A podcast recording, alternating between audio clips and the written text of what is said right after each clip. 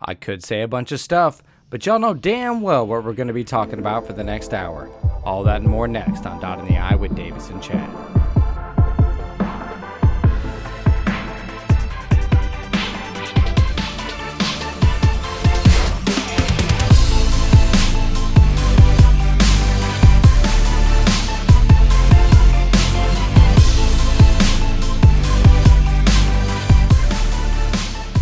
What's up, Buckeye Nation, and welcome back to Dot in the Eye with Davis and Chad. This is episode 53, coming to you right after a, I guess the best way to say it is an embarrassment uh, to that team up north, losing 45 23 at home in the shoe last Saturday. Davis, how you feeling? I know it can't be good. No, I feel like crap, man. Um, I mean, here we are on Tuesday night, and I've been at work last two days, and everyone's like, "Well, what's wrong with you?" I said, "What do you mean, what's wrong? Like the entire rest of my year's been ruined. Like people do not understand how much this rivalry means. Maybe it means more to people like me and you and older people that have been through the bad. Um, but God, you know, dude, Monday morning afterwards is the worst because you dude, know, it's, like, it's I don't like know about it's you. like getting broken up with, man. You yeah, you live in SEC country, but for some reason where I live here in Columbus, people commute from all over the place. So I got like Alabama fans. I got Michigan fans. We got all kind of fans. Just everybody that hates you pretty much. Everyone that hates you. So everybody can't wait Everyone to drop by comes out of the like, woodwork. "Hey." yeah, everyone comes out of the woodwork that has ever has any dirt on you whatsoever. And then the second you lose, like, hey, remember that time in third grade when you got caught out in recess doing this with your Peter? Oh yeah, for sure for sure. And I do remember that. And it wasn't my fault. Dude, you were just in third grade. You didn't know any better. All right, man. But- so I, I don't even know where to open this up. Where where where do we start on this game, man? There was Well- just so much that happened. So let, let me at least start here. For everyone that's listening, we are an Ohio State football podcast and we love our Buckeyes. Do not get us wrong. So take whatever you're hearing today as two humongous fans venting and speaking some truth that maybe we need to hear ourselves and other people need to hear. Uh, take it for whatever you may. But at the end of the day, you know, I know this is going to sound like a bash Ohio State episode, but we are still supporting our team no matter what. And eventually we will come up with some sort of positive way that we can maybe spin this, I guess. But Speak for yourself. I want to fight him. uh, it's it listen it's it's not going to be pretty you know it's it's honestly not going to be pretty so i want to start off with um i want to break this down before we talk about more specifics and i want to talk about the first half to start so this is uh the game that me and chad every single year watch together barring a couple years with scheduling conflicts so i was up in columbus and we were watching the game and it was very apparent in the first half that we game plan pretty good. Um, we were moving the ball on offense, we were stuffing them on defense on the run, and at what I thought was just a fluky, you know, one or two big plays.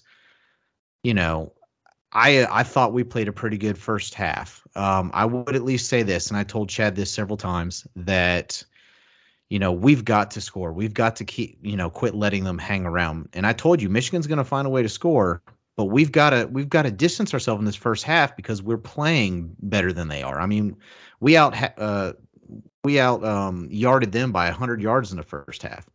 And only have 20 points on over 300 yards of offense is not very good. You know, imagine that being for a whole game. What if you have over 600 yards of offense? Are you expecting to have 40 points or like 60? You know what I mean? sure. Yeah. So I was telling him this, and it just had a pit in my stomach at that point. Like this game really shouldn't be that close. And I think, you know, we'll, we'll get into the second half, but kind of give me your first half where you were at. offensively, I really didn't. I wasn't mad about it. I was a little surprised to not see Dallan Hayden at that point. I've learned a lot more since then. Yeah, Um, that he's been fumbling in practice. Yeah, but I'm going to get to that here in a minute. But um, you know, we're running the ball pretty decently. We're moving the ball. You know, I'm still my only concern is that CJ's getting a lot of time in the pocket and not once again not taking any kind of open field uh, that he can get, which has just come to be par for the course. Um, but other than that, like you said, I thought we missed a couple opportunities, but also I did notice, you know, that we were playing to stop the run in the first half, and I think, man, those couple of big plays they really hurt us, man. You you just can't I don't care who you're playing, man. You have to be able to somewhat defend the pass. There has to be a safety out there, some kind of line of defense. You know, and I just really that's one thing that sticks out to me. You know, if we wouldn't have given up some of those big plays, you know, would it have been different? Would it would have that attributed to some kind of momentum swing? But anyway, that that was my thoughts on the first half. Yeah, and, and I'm to agree. And part of what we're to be sprinkling in here with our assessment in this is, I honestly believe, truly believe, and I'm not being a homer, that we're still the better team. I think we played a horrible game. I think the coaching was absolutely horrendous. Um, and I think we didn't execute in spots that we needed to, and a few lapse in judgment plays resulted in this. Now, obviously, I mean, you could say that for any game, but you know, there there's a bunch of different areas in this game where I saw it as a swing that went the opposite way. Uh, there's one key moment that we'll talk about in the second half that really kind of changed the whole dynamic of the game uh, for the worse for us. But overall, the way that first half went, um, even though I was glad to be up at the half, I really felt like we should have been up by at least 10 or more points in that and half. I will say this I had a better feeling than you did because I looked over at you at the halftime and I was like, what's wrong with you? Know what I mean? And you said that you're like, we, you know, we, we didn't capitalize on things we should have. Right. You know, but at that point, I didn't really feel like the game was out of reach. You know what I mean? I was like, well, "Ah, no, I didn't deal," you know I either, mean? but it, it, I'll be honest. My expectation coming into this game with all of the hype, all of the revenge factor, and everything that we went through from last year, I was really fully expecting to see a team that was going to be firing on all cylinders. And what we saw was the same crap we've seen since the bye week, amplified even worse. see, I and I it. know that's and I know that's not the team we really are. I, at least I feel that way. I know you're more in the boat of maybe that is who we are, but I feel like we're better than what we put on the field that uh, on Saturday. talent wise we are but you know it's just like anything else man just like you know you know the yankees always put a quality product out on the field as far as individuals but that doesn't mean you put a team out there ryan days had two first round draft pick quarterbacks and possibly one of the greatest receiving cores in all of college football and done jack diddly diddly with it Right. doesn't make you a team dude No, I I agree. Um, listen, th- there's a lot of factors, and we're going to go through each one of these factors individually. But let's get to the second half of this game. And so we're up 2017. They get the ball to start, and I'm, if I'm not mistaken, did they score right away? I'm pretty sure they scored right away. yeah they came right out throwing Yeah.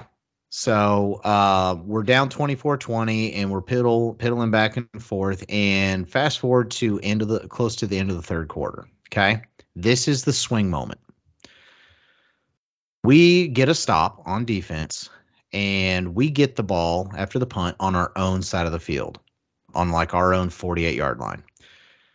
First down, Stroud dumps off a pass to Chip Trayanum, who runs like a 20 yard run, a really good run to get us in really good position. However, there's two flags on the play. One is holding, which automatically brings us back 10 yards, and the other one is after the play. Gee Scott Jr., right? Is that his name? Tight end? yeah Backup tight end. For some odd reason, five yards out of bounds against a Michigan player decides to headbutt him right in front of a referee. So, and after the play, another 15 yards, we're at first and 35 after we started with the ball on our own half. So, we then proceed to out of nowhere find some rhythm and in three consecutive plays made up 31 of those 35 yards and got back on our own side of the field with some momentum going. Okay. And it's fourth and four. And you can see CJ Stroud look at coach and say, let's go. I need to go for this. We got the momentum. You know, Ryan Day talks all the time about, you know, our offense being a momentum, you know, type of offense. We had our momentum there. So go for that. And you could see, you know, CJ Stroud, you know, up visibly upset that uh, Ryan Day decided to punt that. So I didn't realize till after the fact, a couple days later, watching tape on it, that believe it or not, Ryan Day, 99% sure, called a fake punt. And there was some sort of miscommunication that happened with the long snapper that resulted in the punt actually going through, barely getting off, by the way. But if you go back and watch it, you can see that it was supposed to be a direct snap to, I believe, one of the blockers behind, which might have been Tommy Eichenberg or somebody. I'm not sure who it was. But the whole entire left side of that line opened wide up, and there was nothing but green grass. Probably going to be a touchdown. And instead, they snap it. And even um, Jesse Mirco was completely surprised to get the ball. Barely gets a punt off in time because they didn't even attempt to block the right side. So they like four guys are getting ready to block the punt, and he barely gets it off. And at the time, I remember seeing a play, and I'm like, man, we barely even got that punt off. But in hindsight, looking at that, I'm pretty sure he called a fake punt that would have went for a touchdown. That, Does that whole, change your mind? Well, that does whole, that change your mind on his call though? If you're gonna go ahead and go for it, then go for it. Don't do a fake punt to go for it. Just go ahead and go for it with your offense on the field. I mean, that's what I'm saying. That, Everybody that, else that was a coaching mistake. That was a big time coaching mistake on Ryan Day's part, for sure. Everybody else wants to give Ryan Day credit for that because oh well he was going to go for it in the way of a fake punt. But to me, you've ruined the momentum. You've told CJ Stroud, I don't think you can do it. So I'm going to result to something else to try to get it done. That's the way I feel about it. You took at that point you lost your team. You lost your offense at right there. You're exactly right, man. And I feel like everybody watching TV, everyone that was at the game felt that same deflating feeling. And what could have possibly turned into, of course, there's always these what ifs, right? But what could have possibly turned into a 27 24 lead late in the third quarter, which would have been a dogfight the rest of the way, turned quickly into a 31 to 20 deficit. And from there, the dam basically broke. Um, we did drive it down, and Cade Stover caught a freaking touchdown pass that last second got knocked out of his hands. I mean, we were all up, standing up, cheering, thinking he had got it, and sure enough, it popped out last second, which would have, you know, had we gone for two and gotten it, put us within three. Still striking distance, still capable, even though the momentum had still kind of changed. But at that point, we have to settle for a field goal, go down by eight. It's getting late in the fourth quarter. We start bringing up the dogs, trying to stop them, and you know, the second you sell completely out for the run and someone slips by, they're gone. Next thing you know, Michigan 85 yard touchdown run kick it to them. Uh, or they we get it back. Stroud has a stupid uh, one of his dumber um, interceptions of the year, uh, where he kind of flips it underhand to Xavier Johnson, who's not paying attention, who tips it right into a Michigan defender's arms, and then sure enough, boom! Within a play or two, gone to the house again, and that's all she wrote. I know the scoreboard looks like it was pure Michigan domination, but it still really wasn't the case. Now the yards may show that, the score may show that, but that was a game still in the fourth quarter. And there was still potential based upon a few key plays in that second half that could have swung it the other way. All that on top of us not taking advantage of all of the yards we gained and scoring like we should have in the first half. So even though I know everyone is the, the narrative is we got blown out, that we got annihilated, mollywopped, whatever all the words you want to throw out there, all the adjectives you want to throw out there. At the end of the day, we were not that far off. We really weren't. So that's why I want to get into a different section here where we talk more specifically about something else. But before I do that, why don't you tell me what your take on that second half was? I thought everything turned with that play you talked about. Everything turned. Ryan Day lost his team there. And I told you in the third quarter, about midway through the third quarter, I go, I think we're going to lose. And that's just how I felt the the wind was completely out of the sails. The wheels were off. Nothing was going right. Stupid things were happening. We weren't moving the ball. We're getting hammered on defense. Like I just I knew it. You can feel it when the tide changes like that. And I've always been able to do that at Ohio State. Like half the time I'll be like, "Oh, okay, like this this is going to be a nail biter." But then when you get that feeling, you know what I mean? Like like I did in the third quarter, you just know you're to lose. It's the same feeling I had watching watching last year's game where you're just like, man, like nothing can go right, and I'm getting ready to, we're getting ready to get killed. To be honest with you, dude, like as I sat there the second half, you and I both sat there and watched the second half. The only thing going through my mind, and you know what, I'm to be in the minority here, but I'm to come out and say it, man. I I have an issue with CJ Stroud. I'm sorry. And everyone can can hate me for it or or disagree with me for it. I, I don't care. There's something about that kid, and I've been saying it for weeks and weeks and weeks. He's selfish. There's something about him that's selfish. It's like a selfish, cocky thing. I can't put my finger on it. I think that CJ Stroud is probably one of the most overrated quarterbacks at Ohio State. And I'm saying that this is the hot take, baby. Yes, he he's second place or whatever it is in, in touchdowns thrown. Great. Good, great, wonderful, Grant. He's not a leader. He's not a leader. He's not a captain. He will only do what it takes for this team within his parameters. So if it fits in his box, meaning that he can throw the ball, then he'll do it. How many times did we watch him drop back in the in the pocket this game and just have just a whole football field of room in front of him? And he wonders why he's sitting there for so long and nobody gets open. Then he has to scramble. Then he ends up throwing it away or making a stupid pass. The reason is because football 101, if they don't have to spy your quarterback, guess what? They drop everybody back into coverage. And now, of course, nobody's open. They have all the help they need back there. That's why people aren't getting open. He refuses to do what it takes to take this team to the next level. And I'm sorry, man. I, I'm I'm just not on board with the pocket passer here in college football in college football, you almost 100% need, and I'm not saying a dual threat quarterback, you need a quarterback that is at least a threat to run when necessary. You just, in this day and age, dude, that's how you win. That's how Urban won. That's how Ohio State's won for the past 20 years. That's what we do. And the fact that he refuses to do it, man, it, it, it makes me feel like he's selfish. He because because he can do it. We've seen him do it. Now he's scared to do it because every time he tucks it and runs, he looks like he's getting, you know, like he's going through a haunted house or something like that. I, I get it, but it's what's necessary to win in today's game, and it gives this offense another element that it didn't have. And I think if he even does that even five times in the game on Saturday, it could have been a different. We, we could have had more guys open. You could have had a chance to get to to Harrison Jr. or somebody else. And I just think he just completely blew that out of the water. And I'm super disappointed. Like I said, I'm I'm not a fan of CJ Stroud. I'm sorry to say it. So I, it's hard to disagree with a lot of what you said there. Um, I think the first interesting point, obviously the most obvious one, is CJ Stroud's lack of scrambling. And it's not scrambling to keep his eyes downfield, it's scrambling to gain first downs, to gain us yardage. And there's several plays I went back and looked, and he like well, he's back there forever. He had great protection all day, to be perfectly honest with you. He had great protection. Uh, I give props to the offensive line for giving him all day. But there's two problems.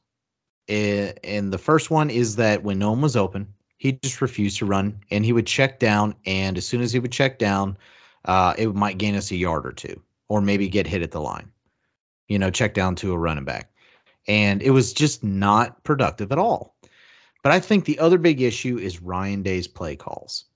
I want you to really think about this because I thought about it too. How many times can you recall CJ Stroud just throwing to a very simple, open, a wide open person, even five, 10 yards downfield? Only and how many two minute warning? And how many times do you feel like when Stroud is completing passes, he's fitting it in crazy ass windows that everyone's like, oh, wow, Stroud's such a good passer. Well, why is he having to fit it in a one foot window? Why it's do you true. think it's, that is? Well, uh, I don't think it's the talent of the wide receivers. I think it's the scheme and the play calling is I don't know what he's trying to prove out there, but he is making Stroud throw hero passes most of the game. Is so it that will, or is is is Stroud not good enough to make several reads and pick the best one?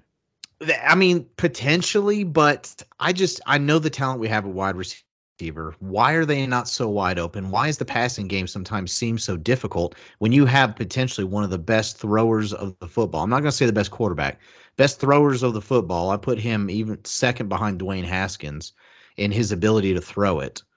Um, but why does it look so difficult at times? When you have Emeka Egbuka and you have Julian Fleming, and you have Marvin Harrison Jr., and even you know some decent running backs to and Cade Stover why does it look so difficult sometimes? Why does it look like he's fitting it into these tight ass windows with like like he's almost trying to throw people open from being completely covered? And I feel like it's not the wide receivers, it's not Stroud. I feel like it's some of the play calling. And I, all right, here, here's the thing that bugs me the most is this whole time I feel like a, a lot of our offensive play calling has been really bland this year, especially the second half. Would you not agree? Yeah, Ryan Day went nothing really crazy exotic, nothing crazy, you know, uh, effective. Just kind of like drop back and hope that our players are better than theirs and they can run around and get around someone. Too like much east to west, not enough north to south. That too, with the occasional shot downfield, but even that occasional shot downfield is never really wide open. So why is it that it seemed that you know they were holding so much back for this game yet when this game finally happened they were running the same damn plays they've been running for the entire second half of the year that were very ineffective? See i never thought that they were holding anything back. I think somehow people make it up in their head that we're not who we are. I've been saying that since the bye week. We have not looked good. And i don't think it's that ryan day is holding anything back. I've, I've said that before. I don't think he's holding anything back so I then he's limited. He's limited then as a play caller, or he does not have. Maybe he's some brilliant offensive mind in a, pardon me, NFL wise. But I'm telling you, the reason why we score so changed. many points this year is because we played against bad teams, and then once we play against anyone with the pulse, we struggle. Why is I that? Think, I think Ryan Day. I, I don't know what changed, and I can't sit here and say that I can point to one thing. But I remember when Ryan Day first got the job and he came in, I was like, man, this guy's out of his mind. Like we were making all kind of crazy plays, crazy throws, going on fourth down. And I was like, man, this guy's got balls the size of freaking cannons. You know what I mean? I like, remember you saying that too. Yeah. yeah. And I thought, and then literally, dude, out of nowhere. So so here here's my thing. That that's the question I have for him. What what has changed? Because here you are two years later, two years removed from having balls the size of watermelons. Now you have a quarterback who's going to go in the first round, whether I like him or not, it's, it, it's irrelevant. You have a talent back there that can throw the ball, and you have one of the best receiving cores in the country, if not in the history of Ohio State football. But yet we struggled to move the ball for half the season. And like you said, it's play calling. It is. How many times did you and I talk about in the red zone, run to the short side of the field? I mean, when when we can all see what the obvious play is there. You know what I mean? Roll out to the right, push your receivers that way throw it. If you can't throw it, jog it into the end zone. Like yeah. simple stuff like that, dude. But we don't do it anymore. Ryan Day so, doesn't do it, and I don't right. know what changed. So I was gonna I was gonna save Ryan Day for the last part of it, but let's just get right into it. Um what has changed? I, I couldn't tell you. Um I feel like he Do you feel like I, it's changed? Yes, I feel like something has changed. I feel like there's some sort of virus with the with the offense, and it's hard to explain, man.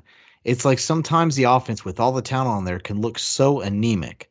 And I'm not saying it's always play calling. There is some execution issues out there. I mean, you you still have to hold the players accountable. You know, I'm sure there's a handful of times that they're not executing. I mean, even this is the first game all season Marvin Harrison Jr. dropped a pass. I mean, you know, no one's perfect. So, and I'll t- I'll be the first one to tell you, a lot of players did not have a good game as an individual. No, but this has been a, a systemic issue since the bye week.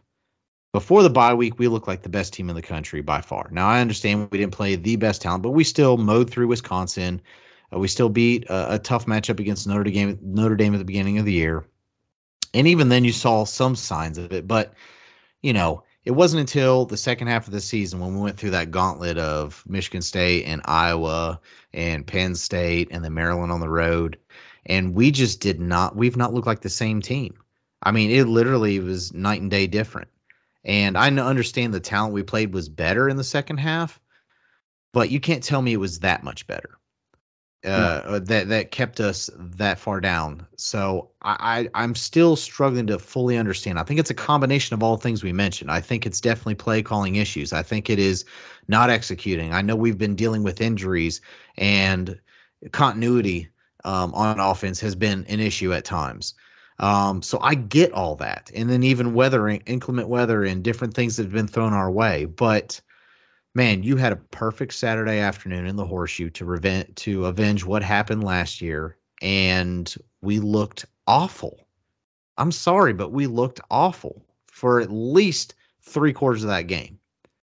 And it's embarrassing for us fans that sit here and devote a lot of our time, energy, and money into this team and support them to see that kind of product. I think that's what hurt me the most and probably hurt a lot of the fan base the most is it was depressing having to face people the next day after knowing that's the product you put on the field after what happened last year, especially in your own house. How? Am I working you How- up? Am I Yeah, I getting just- that blood flowing a little bit? there's certain things that I just didn't appreciate. You know, uh, the the you know the of course the the fouls, personal conduct fouls, those drive me nuts. But on top of that, man, you're at home. Most of these guys are coming back from last year. You know, you got your butt kicked last year. You're at home in front of all your people. And you commit, um, I mean, we have like nine penalties for 100 yards. I mean, it was close to 100 yards in penalties. It was way too many. And Way and- too many. and, and always in mo- the most inopportune spots that kill drives or continue to. I mean, do you remember the the pass interference? Multiple pass interference we got called on. I mean, how many pass interference did we get, we get called against us? At least two Oh. or three, Oh, and yeah. one of them in the end zone on a third down play where we could have stopped them. Because I mean, I'm telling you, the ball wasn't even catchable. That Ronnie Oh, yeah. Hickman ran into, but he ran into him and he got there early, so they had to call it. So they get first and goal on the two, and we still get them to freaking third down. You know, I'm sorry, the defensive line, I, in my opinion, played a pretty good game. Now, did they get as much pressure on the quarterback as I would have liked to see? No, but did they bat passes? Did they stuff the run the first half? Did it do, did they do their job? Yes. Um, the whole back half of our defense. Let's go and get into the defense, man. The whole back half of the defense played like garbage. Now I know there's some weaknesses we've had back there this year, but some of the players like um, uh, Lathan Ransom, that's really been coming on the second half of the year. He laid a freaking egg well, shit, Saturday. They put some of the best. They put some of the sorry, the best. That was that was that's an that's an oversight. They put some of the worst corners that I can remember at Ohio State. Fundamentally, I'm not saying that they they can't can't be something or that in they can't be man coached. coverage in man coverage, man. Come with on, no dude. with no help with no help and we got guys doing unfundamental things like we talked about when we were breaking down turning their back to turning their back to the play. and then guy makes a double move and he's 15 yards off you by the time you realize it. It's too late then. You're not turning their head around when a ball's in the air. I've not seen a single Ohio State corner turn their head around at all this year. Like, what are they teaching them? Why is that so know. dang hard to turn your head around and try to find a ball? I understand it's not going to happen every time, but I don't recall it happening ever. And yet, and whenever that happens, you don't get the benefit of the doubt when there's contact. You just don't. no. So listen, Jim Knowles, and we've preached him a lot this year, but I think Jim Knowles made a mistake on Saturday. And I think it's his first big mistake, and it's a glaring one. And that he over prepared for the run and completely opened our biggest weakness on defense. And I don't know if he didn't give any credit to Michigan's passing game or if it was literally just horrible execution or a combination of both, but he exposed what we know was our biggest weakness, which is the passing de- defense, you know, our defensive struggles with the passing game of our opponents, especially our corners. And that's exactly who got beat the entire game.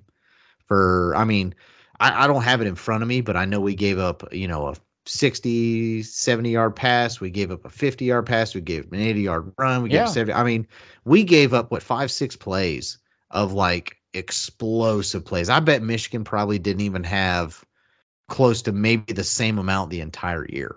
I guess and we I just gave don't it all up in one game. I don't understand why Jim Knowles had to take the mentality that it has to be all or nothing in both halves. Because if you think about it, you know, we played, I mean, I didn't look at it, but I, I saw, I know they're, they were in cover zero a few times. Um, no safeties at all back there, completely selling out to sell the run. And then we got burned on passes. So you have to be thinking, okay, obviously he knows that we're going to try to adjust against the pass in the second half. So they're probably going to run the ball.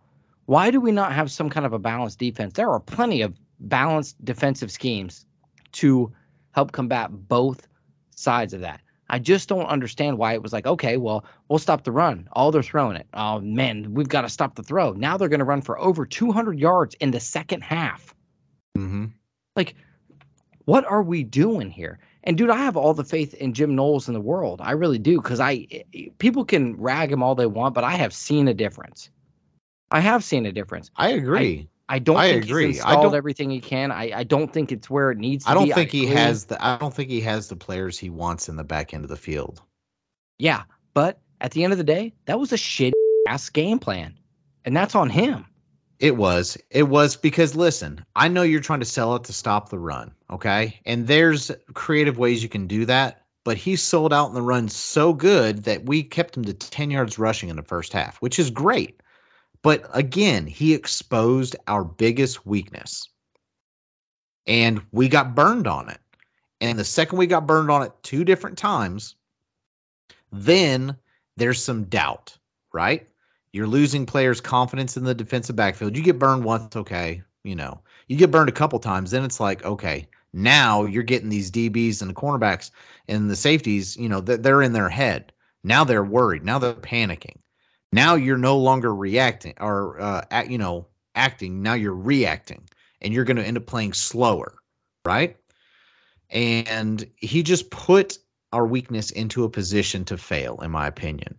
And I thought he he just overcommitted to the run. I didn't think he had to commit that much.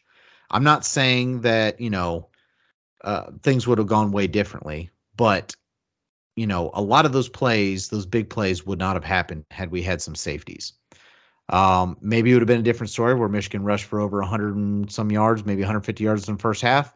But you know what? I still think even if that was the case, our defensive line, if you make them drive the ball and ha- you know have to go 7 8 9 10 11 plays to score i feel like our defensive line could make some stops and maybe get some turnovers but instead how many drives did they have it was one play two plays three plays and score didn't even make them work for it so you didn't Yeah. give our defensive line an opportunity to even do anything and the times Right. that they did they did step up for the most part i thought so i mean let's review here we got cj stroud who I thought threw the ball pretty decent. He did make some mistakes in the first half, which is why we didn't score as much as we should have.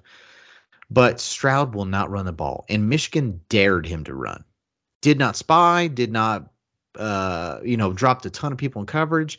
He had all day to run, had 10, 15, sometimes 20, 30 yards wide open. Would And let me clarify. That's why I don't like him. It's not because of anything about him personally as a person. It's not anything about him that I don't think he's a good passer. It's because I know me. And you know what? I can't do any of the things he can do. But if they were like, Chad, guess what? You better eat that turd so we can get this first down. Guess what turd disappearing? I'm. That eating turd. that turd. Yeah, you are. And you know what? He won't eat it. Yeah, And that's see, what drives me nuts. and and I don't know. We're not going to sit here and speculate and say this is all CJ Stroud or this is all Ryan Day on why the running isn't happening. We're not in the locker room. We don't understand how much is CJ Stroud literally not wanting to or not being comfortable with, and how I much he's is scared. Or how much is Ryan Day telling him he's not comfortable with him running? Maybe because of what happened to Justin Fields uh, his last year and how banged up he got in running the ball. I don't know. But at the end of the day, I cannot tell you the last time in the NFL or in college football that anyone won the natty or was natty contenders with a pocket passer. It's been years. Okay. Years. It's been years. Even Stetson Bennett, who won it last year, will run the damn ball. He may not be the most athletic person, but I'll tell you what, that kid has grit and heart. And that was some that's more of uh, you know, the identity that I want to see in a quarterback. So I'm on board with you in the fact that I'm disappointed in Stroud this year. And I think there's an element to his game that if he would have worked on and developed, we, we we could be a completely different team this year. You know, I, I saw a lot of comments online saying, well, if we had Bryce Young on our team or if we had Caleb Williams on, on our team on Saturday, we would have won that game. And it's hard for me to dispute that, dude.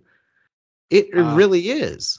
Those are quarterbacks that when the game's on the line, you feel like those quarterbacks are going to get you something one way or the other. When the game's on the line, you're having to trust more than just Stroud because he's not going to do everything himself. He's going to force other people to have to help him because But he I won't think run I it. think it would take Bryce Young and a good offensive game plan and play calling. But yes, I, I would. It'd be hard for me to disagree with that. So we've done we've done a lot of bashing here, and I'm I'll be honest. I'm not done. I- we haven't even talked about Ryan Day. Well, okay, so we're I know part. we're gonna get back to that. Um, is there anything? Listen, in hindsight, I know years down the road, it's not like we'll ever get over this because all of these are always battle scars that we will continue to, you know, keep with us as fans, just like Michigan's had to keep, you know, 10 consecutive years of losing with them And to imagine what they're going through, having back to back wins against probably better talent, you know, eh, these are things that we're going to keep with us. But I would still at least like before we get to this Ryan Day conversation, because I have a pretty good feeling where this is going to go. Is there anything positive that you can take from this season? Because I mean that that we'll finish the episode after we talk about Ryan Day with that there's a chance the season may not be over yet. But up to this point, what kind of positives do you feel like you could take from this team or from an individual or anything that kind of stands out to you if uh, say our season ended today? Um you know there's a lot of individual positives that have happened this year. Uh, you know marvin harrison jr has been a bright spot. And, you know there's been a lot of players offensively and defensively um, that have had their time to shine this season. But as far as like moments team wise no I, re- I really don't take much positive from it we rolled over a bunch of teams in a very depleted, very sorry ass Big Ten, um, other than a couple of teams. And we underperformed when it counted. And I'm sorry, dude. I, to me, I'm in the 90s. And you know what? Everybody out there that's listening to this, if you're still listening to it, I'm sorry, man. To me, losing to Michigan is an utter failure. Failure. Okay? It's a failure. That's it. it is. It is, dude. Yeah. It completely is. So I don't care. People are like, oh, well, we beat Notre Dame. F- Notre Dame. I don't care about Notre Dame. I would have rather lose to Notre Dame and come into this game with one loss and just kick Michigan's ass up around their neck. I really don't care about Notre Dame. I don't care about any of the teams that we play close. I don't care about Northwestern because it was windy. I don't care about any of that stuff. To me, the most important thing in the season is to beat Michigan. What happens after that? I don't care. Usually, beating Michigan leads to good things. It's been that way for God, God knows how long, right? Forever. Either in, yeah, it goes to a Rose Bowl, or in this in this day and age, generally it leads to you know a conference championship and then possibly a national championship berth. All the good stuff starts with kicking the crap out of Michigan, and twice in a row, we have failed to do that. We have come ill prepared. And it's not even that I'm upset that we lost. I want people to understand that. It's not that I'm saying, oh, well, we didn't, we, you know, we lost to Michigan. Sometimes Michigan's going to be a better team than us. That that's history. That's life. I get that. But I feel like two years in a row, this team has given up. They have given up. It's the way and we I lost. I can't man. stand that. It's the way we lost, man. Listen, I mean, in the '90s, it was embarrassing, but I can't really recall much of a blowout of us getting blown completely out of the stadium. You know, of the score being 20 points plus in a loss. But you, know, and I even- both know the, the last two scores of this game I know they were Saturday? garbage, and th- because that, we that gave was, up. Well, we gave up and we were selling out to stop the run, almost treating every down like it was fourth and one to completely stuff them to try to get the ball back to not uh, let them gain a yard. Yes, I get that. Um, I think if the game was close and it was still a single score game, those long runs wouldn't have happened. Okay. And, and anyone that wants to argue with me, uh, go back and watch the film. You saw them sell out like it was a goal line stand at their, you know, at the opponent 20. Like they would have not played that that type of defense. They would have at least had some help there and whatever. But I do find it funny where I asked, you know, asked you to say some positive. You said two things, you went right back to the negative again. There's not much to say. No, it did. Listen, I, I'm not going to sit here and compliment a lot of things either. And we'll have our episode where we can wrap the whole season up because the season's not necessarily over yet. But needless to say, this loss hurt in the fashion we lost at the end of the game. The the fact that it did, I guess, look like we kind of quit. I'm not going to say we didn't, but I don't think it was entirely quitting. I think, you know, just based upon the scenario, we sold out on a few things. And when that happens and you miss a tackle, it's gone.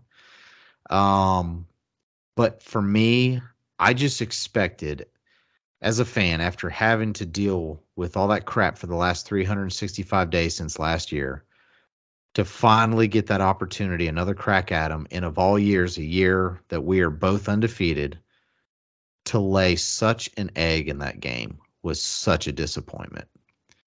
And I had really high hopes. I actually was one of the first years ever, and Chad will tell you this. Every year, I'm usually really nervous about the game. Uh, and usually we pull it out, and sometimes we pull it out in epic fashion. But this year is the first time I said, listen, dude, I just have this sense of confidence this year. I just feel like, you know, everything's been building towards this. You know, we're undefeated. You know, I, I just I feel like we are going to give it right back to him and just show that last year last year was a fluke. And I think what finally got proven is that the fluke might be Ryan Day. So I'm, let's get right into it. Ryan Day. Give before you go into Ryan Day, I want to preface it by saying this. Like you said, we're being negative the show, but you got to understand something, guys. We're hurt. We're hurt. You know, it's still fresh. It's only a couple days old. Um, the postseason's unknown, whatever it will be. Um, so there's a lot still in the air. So this could be the last football game we play other than a bowl game. We, we don't know that. I will stand by Ryan Day, okay, because he's the coach. I don't get to choose that. I will say this I never thought he should have been the coach. I've been adamant at that since day one.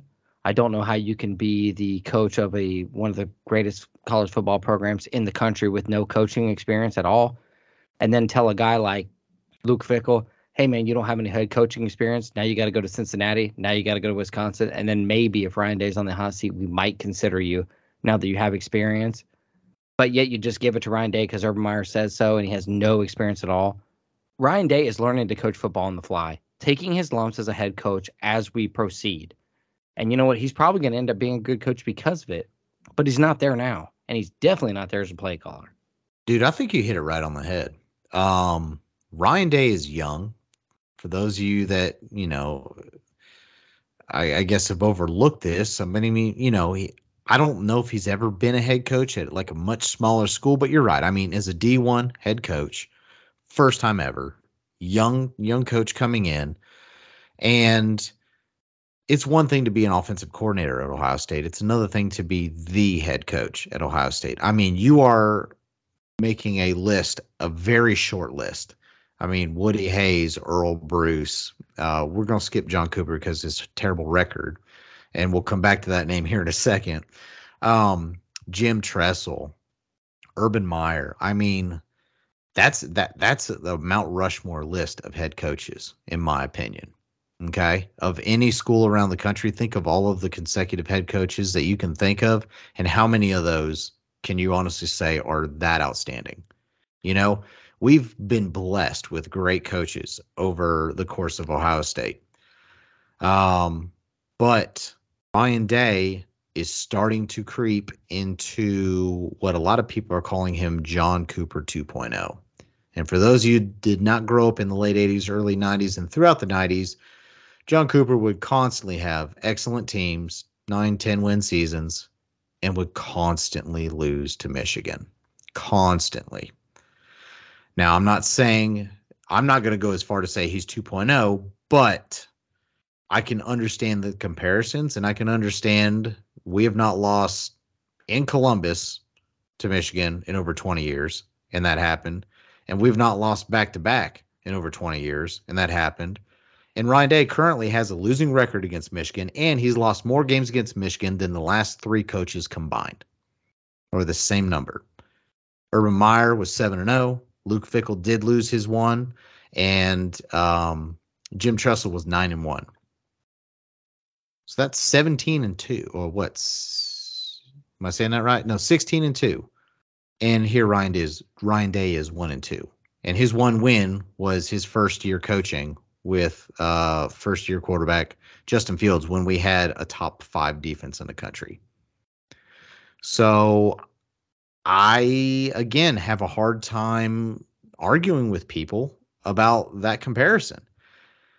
But at the same time, he is young you said it perfectly on the spot. He's learning on the fly. This is his first real face of adversity with issues within the program, with his first real hot seat moment.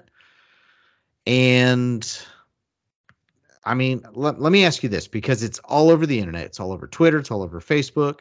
I know even me and you talked about it, but where do you feel Ryan Day? Sh- do you think he should be the coach anymore at Ohio State? I mean, I do that, and that sounds like such a bold take. But dude, after what I saw on the field on Saturday, that dude's in over his head. He is not ready for that moment. And see, you called him the John Cooper 2.0. I didn't. I said people are. I people said I can are, understand right. the comparison. I'm not necessarily there yet, but I get it. Well, what I'm calling him is Bob Stoops 2.0. Because when I look at Ryan Day's tenure, here's how I look at it. Ohio State is one of the greatest recruited teams in the entire country every single year. It's four and five star guys. It's it's cream of the crop, right? So if you line that up against what's in the Big Ten, let's be totally honest here. Eight games of the year we could win based on town alone with no one standing on the sideline. Big Ten. So really he's got to come good. in and yeah, he's got to come in and coach three or four games a year in the regular season. Like really coach these games. And man, you know, he's had a couple of wins. I won't lie. He has had a couple of wins, but he's had some really bad losses, man. He has, and I'm just starting to think like, is he is he Bob Stoops? Can he not handle big game pressure? Is that where we are? You know, I, I really don't know. But as far as his tenure goes, I guess the best way to put it is this. I don't think it's fair to fire him now. I don't think it's fair. Um, because of his effort. Last year, we told him his defense was trash, and he went out and he made a hire who he thought was the best thing, and they're trying to work on the defense. I want to see how he responds. We're saying, hey, man, your play calling's trash. You know what he needs to do? He needs to fire Kevin Wilson right off the rip. He needs to go. I don't want to hear this crap about give him the play calling. If he was good at play calling, he'd already be calling him. He's gone. Bring in an offensive coordinator. Make another move. Make it better. Come in next year, beat the crap out of Michigan, and prove that you deserve this job, that you understand this job, and and then maybe I can let it go. I I, I can. I am willing to give him another year. I do not judge any Buckeye fan out there that says he thinks that they that he needs to be gone this year. I can completely see that. And to be honest, it may be a waste of another year.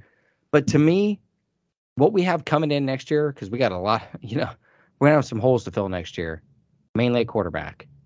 But I'm just saying I don't see it being a national championship year anyway next year. So we might as well see what the guys got, man. Yeah, so I'm I'm in a similar boat with you. I do think it would be unfair to fire him now. I know a lot of us are angry and that's reactionary. Um, but you got to think, you know, no matter how mad you are, you have to have a plan in place when you fire someone on who you're going to bring in next. Sure, we can be as mad as we want and say fire Ryan Day. Well, who the hell are you going to bring in? Because Ryan Day has already established things. I mean, when you change coaches, you affect recruits you affect the system you affect uh, all of the other coaches in the you know in the locker room. You you might affect the entire team dynamic and you might set your team back multiple years. So i understand people's aggravation with ryan day and it's it's rightfully so but i do not think it is fair to fire him just yet. Um i do agree that he is on the hot seat now and this losing record to michigan and in back-to-back years in the fashion he's done it is unacceptable and not what we would ever expect to ever see on the field again. I think he puts him another game like that, he's out, in my opinion. And I don't think that's any question. I'm not saying he can't lose to Michigan ever again, but if he puts on that type of performance where it ends up being a runaway blowout in the fourth quarter, he's out. You cannot afford that type of look ever again. Would you not See, agree with that? To me, now, I'm not saying he can lose to Michigan next year. That's not what I'm saying. I'm saying if he ends up having a more prolonged career, but that that's the limit. You know, he's See, embarrassed us twice. Could, but it to me it depends on how the teams look. Because like you and I talked about, I felt like he lost the season after the bye week. I felt like he lost his team.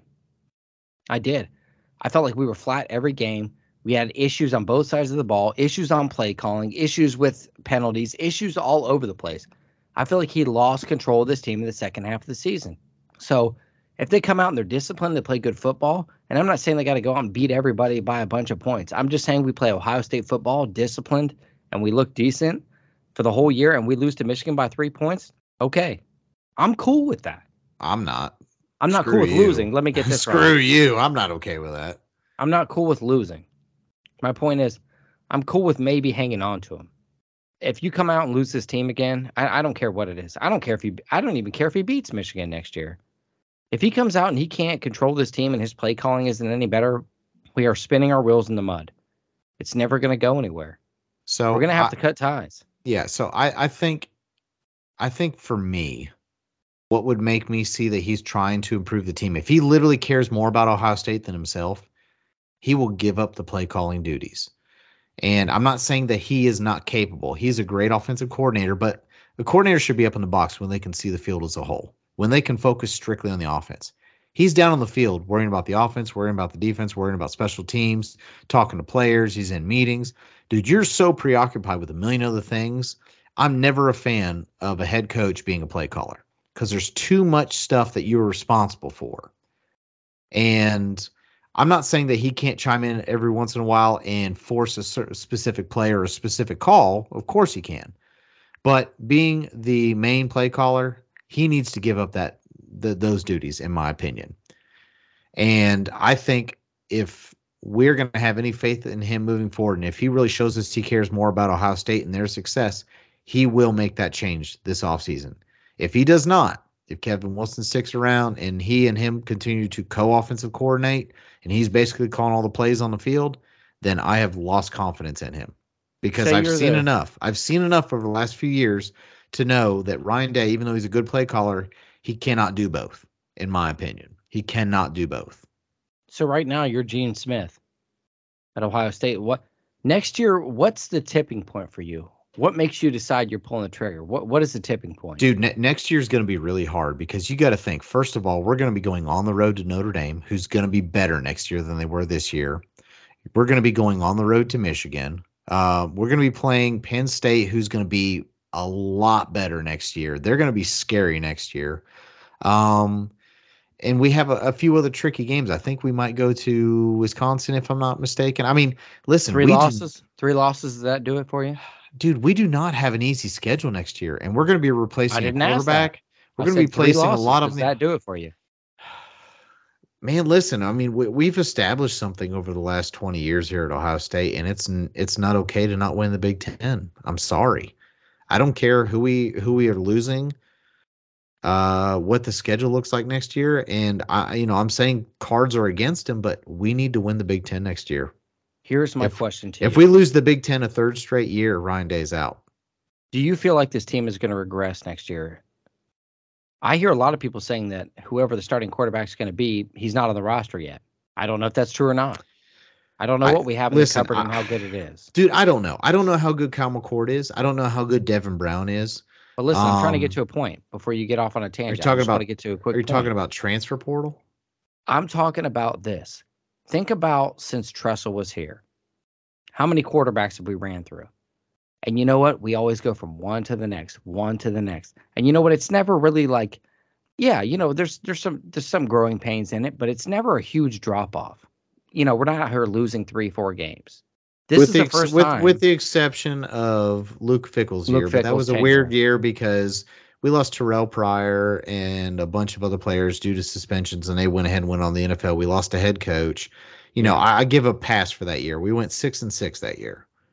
But but yes, you're right. We've not lost more than what two, three games over the last 20 years combined in any season.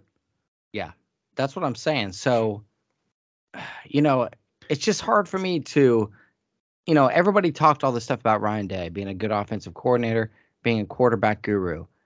If he's a quarterback guru, why, you know, why do we not have the guy? Why do we not have a definitive guy like we did before? Like, like when CJ came up, we had we had Justin Fields, and we were like, okay, next year CJ is going to be the guy. CJ is the guy. Why is that guy not in the cupboard right now? I mean, we assume it's Kyle McCord because he's the backup, but First I of all, you and I both know it ain't Colin McCord. We've already seen that. But but then who is it? I, I I don't mean, know. he didn't. He ain't got any other bullets in the chamber there besides Devin Brown. well, then he better buy a new gun. That's what I gotta say. Probably. I just, I do, I just. Ryan Day has let me down so much, and I was not a Ryan Day fan at the beginning, and then I came on with him, and I was like, you know, I'm going to support Ryan Day. There's things that he does that I love. and there's things that he does that I hate. Um, but I, you know, I want to support him so bad, but I just, dude, I, I'm gonna give it another year, but I'm telling you, I, I have to be totally honest with you. I'm not. I'm about 75% sure that he's just not the guy. Um, dude, it's it again. It's hard to dispute anything that you're saying. Um, I feel very similarly to where you're at. And I think we kind of get masked a little bit with how nice Ryan Day is, how well he's spoken, we think, how you know, we he, he feels like he's kind of a leader and everything, but man, if you think about the truly great coaches in college football, don't they all feel kind of villainy to you? Like they've got some negative stuff baggage with them that works in their favor. Urban did, uh, Nick Saban does. I mean, even the quirky, pissed off way that um, uh oh god clemson's head coach you know um dabo, dabo. Swing yeah the way dabo does i mean everyone's got some sort of identity but ryan day is just kind of like so even keeled sometimes. Like remember how excited we were during the Rutgers game where he actually got in greg schiano's face and like looked like he was threatening to kick his ass? Yeah. And i was like finally some personality some fire some negative just anything. And it almost kind of like carries over. Like think about all the quarterbacks that he has co that you know he's helped coach and look at how bland they are in regards to like there's not always a tremendous amount of emotion uh, at press conferences. They're very professional. It's almost like he's such a good man i don't even know how to put it. He almost feels too professional for college. Is that a weird way to say that? No. It's not a weird way to say it. I college is a different animal and many coaches it is man both have said so. It, it's a different animal than the pros I think I think he I'm just starting to feel like Ryan Day's so brilliant that he's more of an NFL mind and he just does not get the imperfections and the purity of college football the way it's meant to be played and the way it's played in today's game. I mean, you could be right about that, you know. Let me ask you this, dude, cuz this is a good transition here. Everybody's down this year. Obviously, we lost to Michigan. We said all this stuff on this podcast today. If Ohio State backdoors its way into the CFP, and somehow manages to meet Michigan one way or the other, and we beat them, does that change your narrative? Absolutely. And I know that sounds like it's a big coin flip, a big quick change of the hat, but you know what? Absolutely. Because so this is still probably not going to happen. But if somehow USC loses this upcoming weekend against Utah, we've got the four spot, in my opinion if TCU loses big to Kansas State, we possibly have a position. But either way, assuming Georgia and Michigan win, that would put us in the four hole, meaning we're going to play Georgia, who won last year and has not lost a game since they won the national title. So if Ryan Day makes it into the playoff and beats a Georgia team and then gets a rematch against Michigan and beats him in a national title game, that is more than going to make up for that, in my opinion. Because not only is that a national title, but you went through a gauntlet in the college football playoff and got revenge against the team up north when it probably mattered the most. Because if I had to ask you right now, would you rather lose to Michigan for a Big Ten title or lose to Michigan for a national for a national title? What would you say? The Big Ten title. Yeah, course, obviously, right? Yeah. So well, that's going to mean that's going to mean more. Now, did it suck happening in our own house? Absolutely. Was it embarrassing? Absolutely. But I'm telling you what, if he backdoors in here and he runs the table, I think eh, it completely changes my perception. And I know that sounds crazy, but it does. Well, because let me ask you the rest. I think because that's, because that's how improbable I think it is. I think it's that improbable. One, we even get in there but it is possible. I don't think and it's two, probable. Well, listen. I mean, I, I hate USC's been playing really good lately, and I don't really see Utah beating them this time around because USC lost at Utah, but USC lost at Utah on a last second going for two when the game should have been tied. Now, do I think USC uh, struggles on defense? Absolutely. I think they're going to give us some points, but I just they're they're clicking on all cylinders cylinders right now on offense. I do not see anyone slowing them down. So I think it's going to be a score fest, and they'll probably outscore Utah by probably double digits. I don't see them losing the game, but it is. Was that kind of like how you, you had a feeling going into Saturday? No, I don't have a good feeling about anything.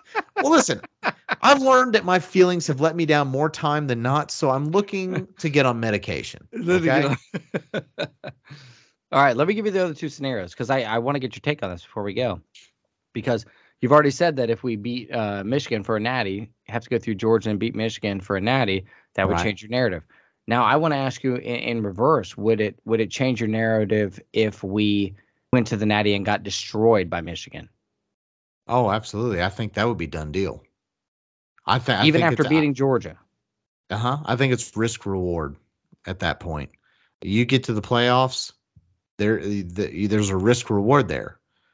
Maybe it would be would be better of him if he doesn't have confidence enough in this team, or better for his longevity of his job to not get to playoffs this year. Because if he gets to the playoffs, if he gets embarrassed against Georgia, that's already that's already going to be bad enough. But if he gets through Georgia and then gets embarrassed by Michigan again, no coach in the history of college football has ever lost to Michigan two times in the same year.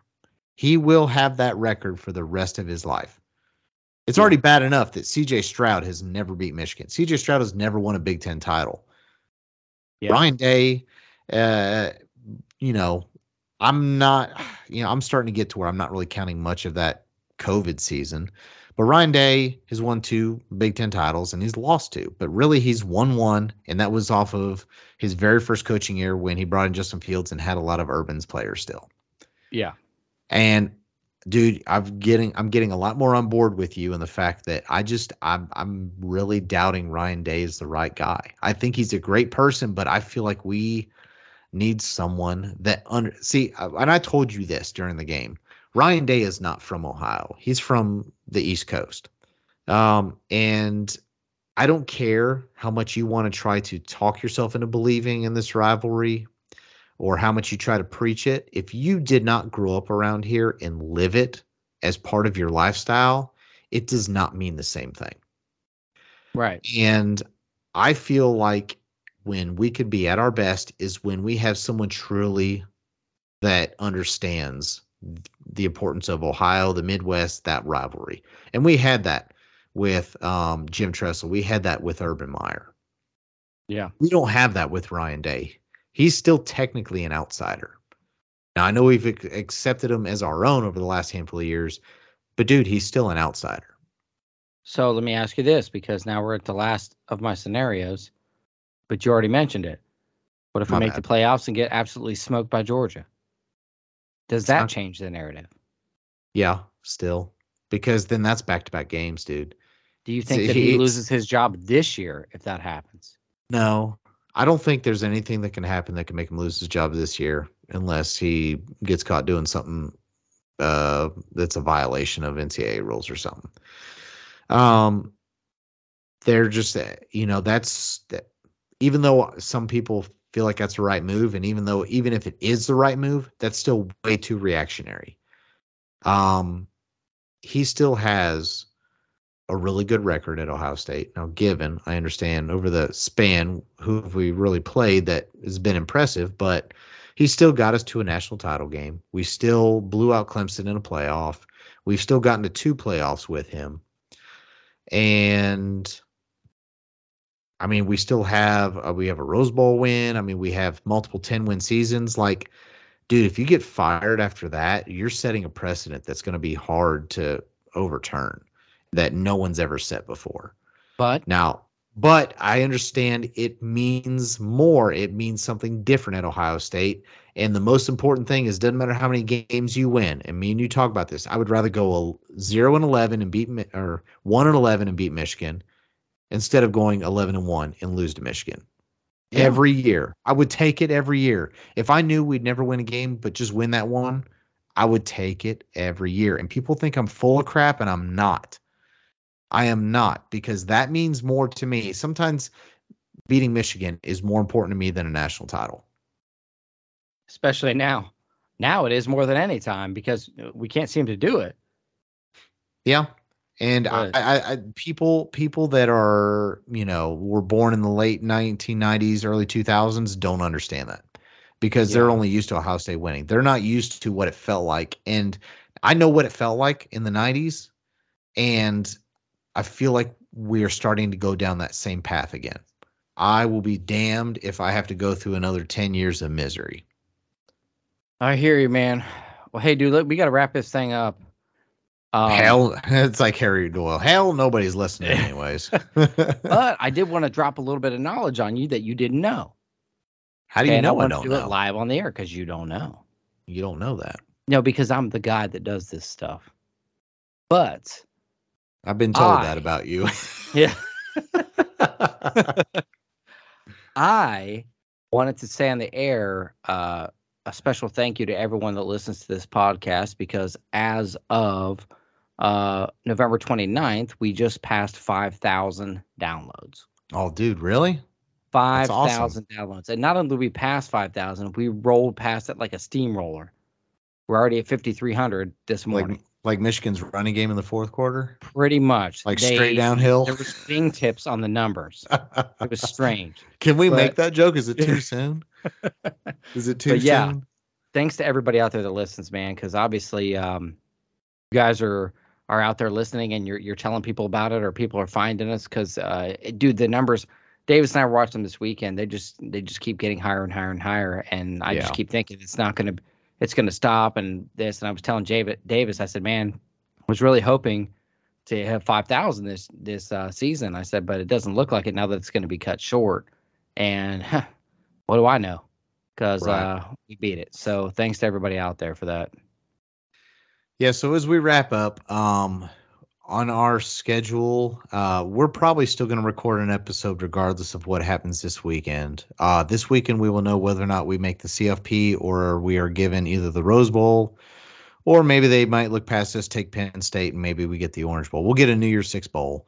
And if that's the case, uh, you can say sayonara to Jackson Smith-Njigba. You can say sayonara to some of our offensive line. You can say sayonara to CJ Stroud because they will most likely be sitting out just the same as what happened in the Rose Bowl last year. But if we make the playoffs, that's a different story.